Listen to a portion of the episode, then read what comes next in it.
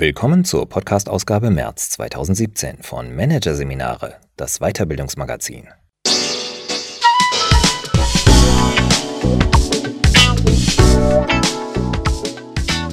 Weitere Podcasts aus der aktuellen Ausgabe behandeln die Themen Zeitverzögerung im Business, schneller entschleunigen und unangenehme Führungsaufgaben, wenn Führen nervt. Doch zunächst Innovation durch Serendipity nicht gesucht und doch erfunden. Von Andrea Bittelmeier. Innovationen sind selten das Resultat einer gezielten Suche, sondern entspringen oft einem glücklichen Zufall. Im Fachjargon heißt das Serendipity. Die schlechte Nachricht für Unternehmen? Serendipity lässt sich nicht gezielt herbeiführen. Die gute Nachricht? Es gibt Möglichkeiten, die Wahrscheinlichkeit für Serendipity deutlich zu erhöhen. Der Schweizer Ingenieur Georges de Mestral ging oft mit seinen Hunden in der Natur spazieren. Danach fand er im Fell seiner Vierbeiner immer wieder Kletten, die schließlich seine Neugier weckten. Er legte sie unters Mikroskop und sah ihre winzigen elastischen Häkchen, die auch beim gewaltsamen Entfernen aus dem Hundefell nicht abbrachen. Er nutzte das Wirkprinzip und erfand den Klettverschluss. Der Clou dabei? De Mestral war gar nicht auf der Suche nach einem neuen Verschlusssystem. Sein Forscherdrang brachte ihn jedoch dazu, eines zu entdecken. Damit zählt die Erfindung des Klettverschlusses zu den besonders eingängigen und vor allem trennscharfen Beispielen für Serendipity, einem Phänomen, das sich derzeit zu einem wichtigen Schlüsselbegriff in der Innovations- und Kreativitätsforschung entwickelt. Denn Serendipity oder in der deutschen Lehnübersetzung Serendipität könnte man einfach als glücklichen Zufall bezeichnen, was laut dem Wissenschaftsautor Steve Ian auch häufig getan wird. Sauber betrachtet jedoch hat der Begriff eine weitere Komponente, die ihn vom bloßen Zufall abgrenzt. Kern der Sache ist, etwas zu finden, nach dem man gar nicht gesucht hat, erklärt Ayan in seinem aktuellen Buch. Heute werden solche unverhofften Entdeckungen, die mitunter zu bahnbrechenden Innovationen führen, besonders häufig im Internet gemacht. Wie das vom Prinzip her abläuft, weiß jeder, der viel am Computer sitzt. Man startet mit der Recherche zu einem kniffligen Jobthema und kommt mit Konzerttickets und einem genialen Weihnachtsgeschenk wieder aus den Untiefen des Webs hervor. Ebenso funktioniert es andersherum. Man sucht ein Weihnachtsgeschenk und findet ein Buch, das ideal zum aktuellen Forschungsgebiet passt. Oder ein Artikel oder Post hilft bei einem aktuellen Problem überhaupt nicht weiter. Dafür wird er einige Tage oder Wochen später bedeutsam. Dann nämlich, wenn sich die darin enthaltenen, zunächst irrelevant erscheinenden Informationen mit anderen neuen Erkenntnissen verbinden, verdichten und nicht selten zu einem Geistesblitz führen. Erschaffen wurde das Kunstwort Serendipity bereits lange Zeit vor der Erfindung des Internets und auch noch vor der Erfindung des Klettverschlusses. Im Jahr 1754 stieß der britische Schriftsteller, Politiker und Künstler Horace Walpole beim Stöbern in seiner Bibliothek zufällig auf ein Wappen, das auch auf einem Gemälde zu sehen war, das ihm ein Freund aus Florenz geschickt hatte.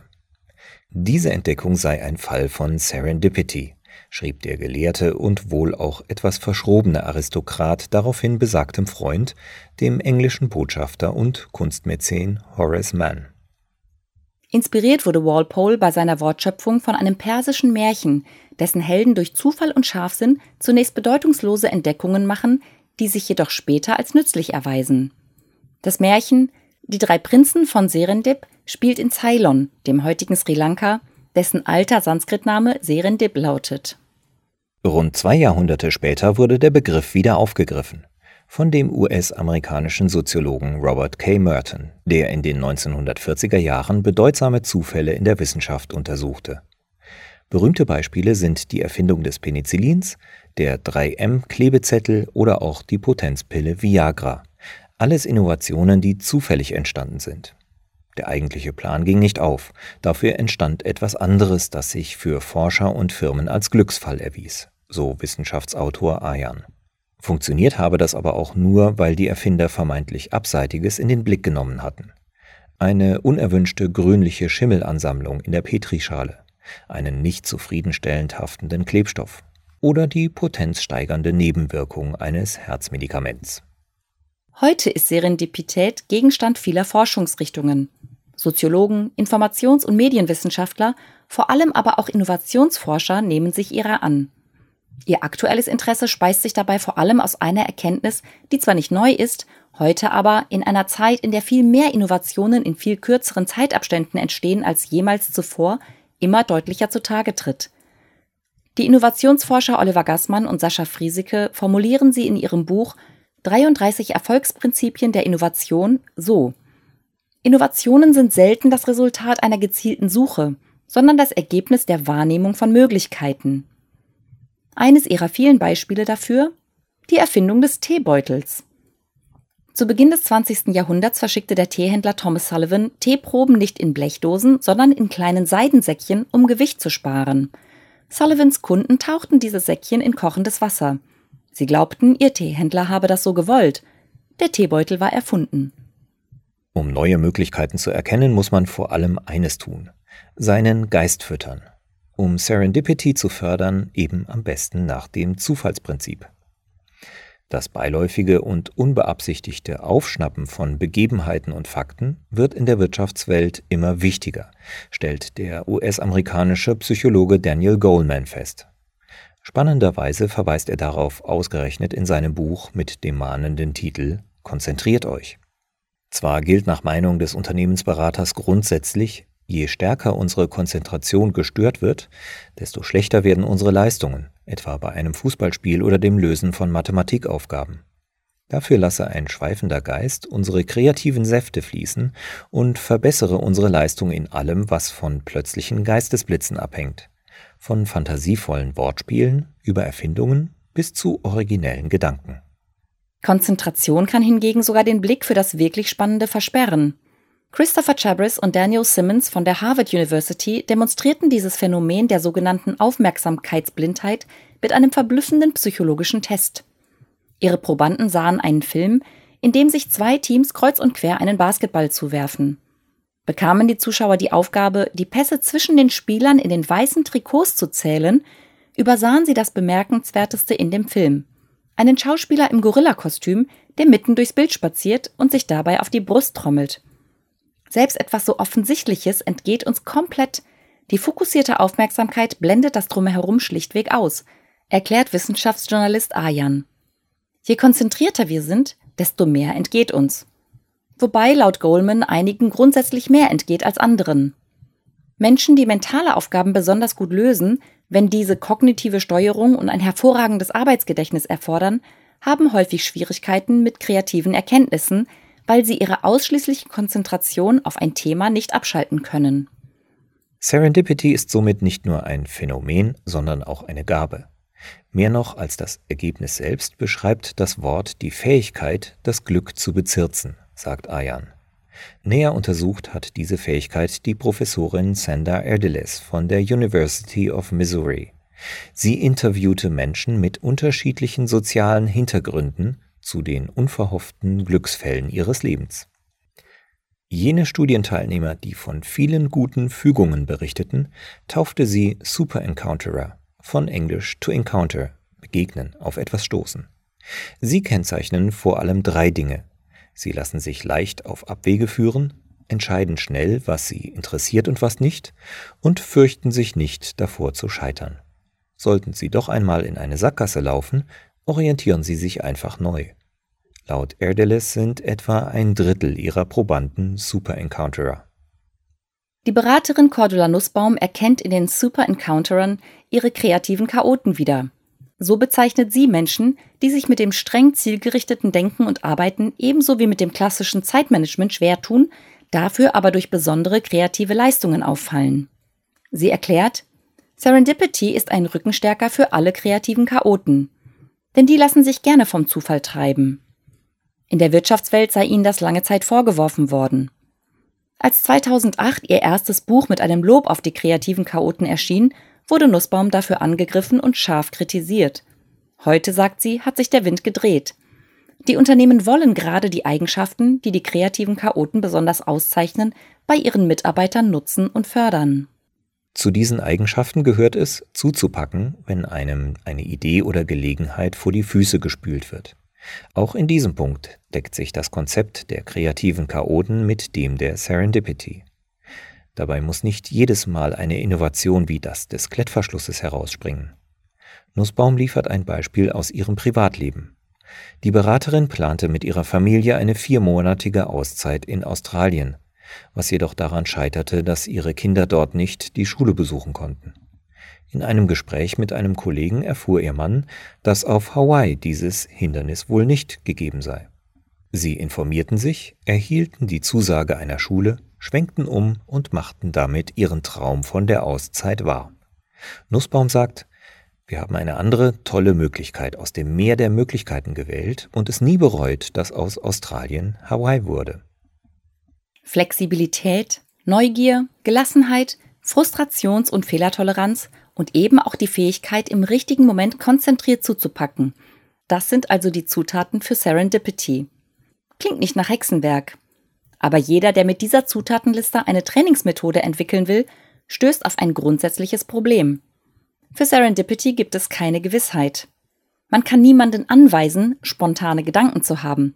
Der Zufall lässt sich nicht erzwingen und längst nicht jeder Fehler bringt eine tolle Entdeckung mit sich.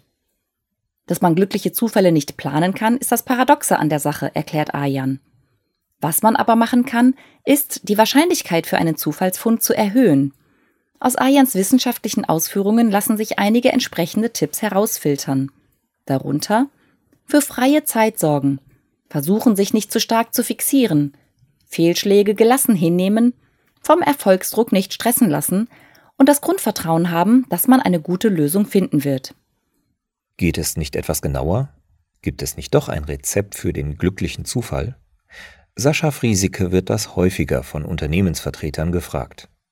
Der Innovationsexperte von der Freien Universität Amsterdam tut sich aus den gerade angeführten Gründen zwar ebenfalls mit einer Checkliste für Serendipity schwer. Dafür hat er aber einige konkrete Einsichten und Empfehlungen, die er Ihnen weitergibt. Seine wohl wichtigste Einsicht? Nur Unternehmen, die gewillt sind, ein gewisses Risiko einzugehen und auch anfangs scheinbar sinnlose Entdeckungen zu fördern, haben eine Chance auf den glücklichen Zufall. Eine seiner zentralen Empfehlungen jedes Team sollte Zugang zu verschiedenen Wissenspools haben, um nützliche Entdeckungen in verschiedenen Fachgebieten machen zu können.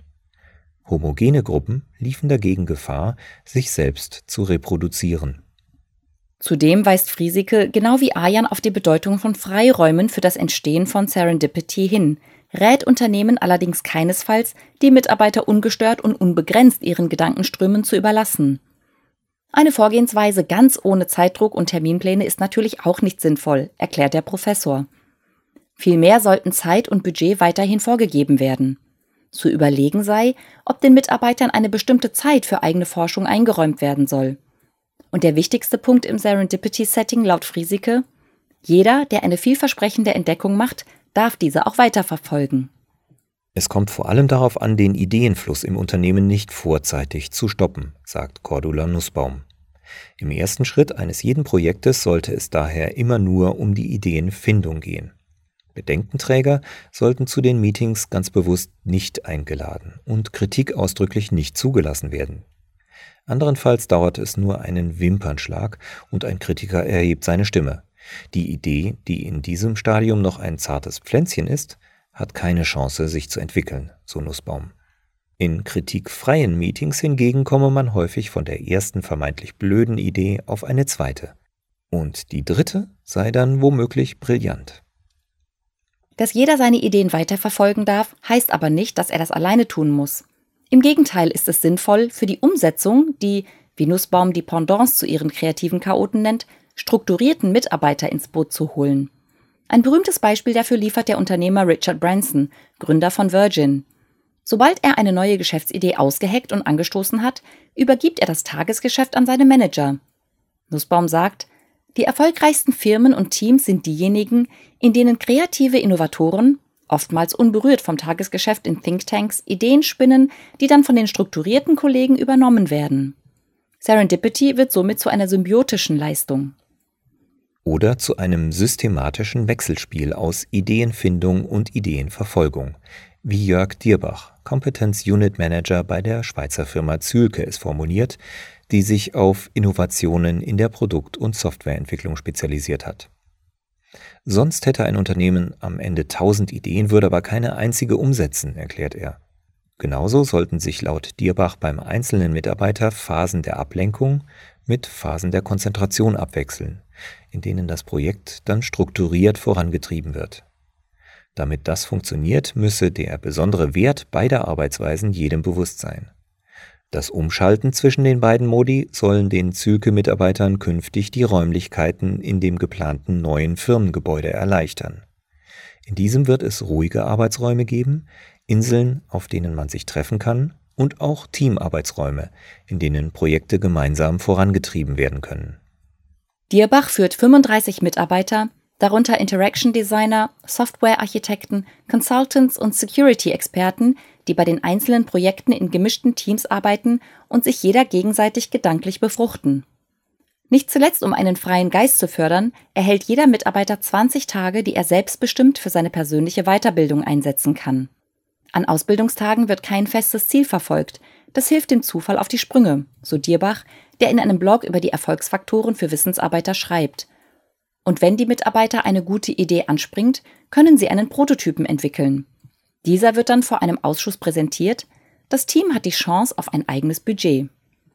Für seine eigene Arbeit ist Jörg Dierbach überzeugt, um kreativ zu sein, brauche ich Input von außen. Seine persönlichen Zufallsfunde macht er häufig bei Twitter. Nicht zuletzt, weil ihn das oft auf viele Ideen bringt, ermutigt er seine Mitarbeiter, selbst in sozialen Netzwerken aktiv zu sein. Dort sollen sie sich vernetzen, andere inspirieren und sich selbst inspirieren lassen. Einige seiner Mitarbeiter würden sich allerdings schwer damit tun und sagen, in den sozialen Netzwerken steht doch so viel Schrott. Dierbach empfindet diese Argumentation jedoch als große Falle. Zwar steht da wirklich jede Menge Unsinn, sagt er, aber das Uninteressante muss man ja nicht lesen. Und auf die Chance zur Inspiration sollte man auf keinen Fall verzichten.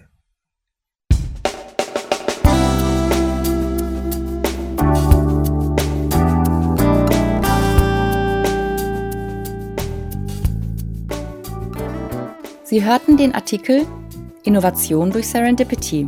Nicht gesucht und doch erfunden von Andrea Bittelmeier. Aus der Ausgabe März 2017 von Managerseminare. Produziert von Voiceletter. Weitere Podcasts aus der aktuellen Ausgabe behandeln die Themen Zeitverzögerung im Business, schneller entschleunigen und unangenehme Führungsaufgaben, wenn Führen nervt. Weitere interessante Inhalte finden Sie auf der Homepage unter managerseminare.de und im Newsblog unter managerseminare.de/blog.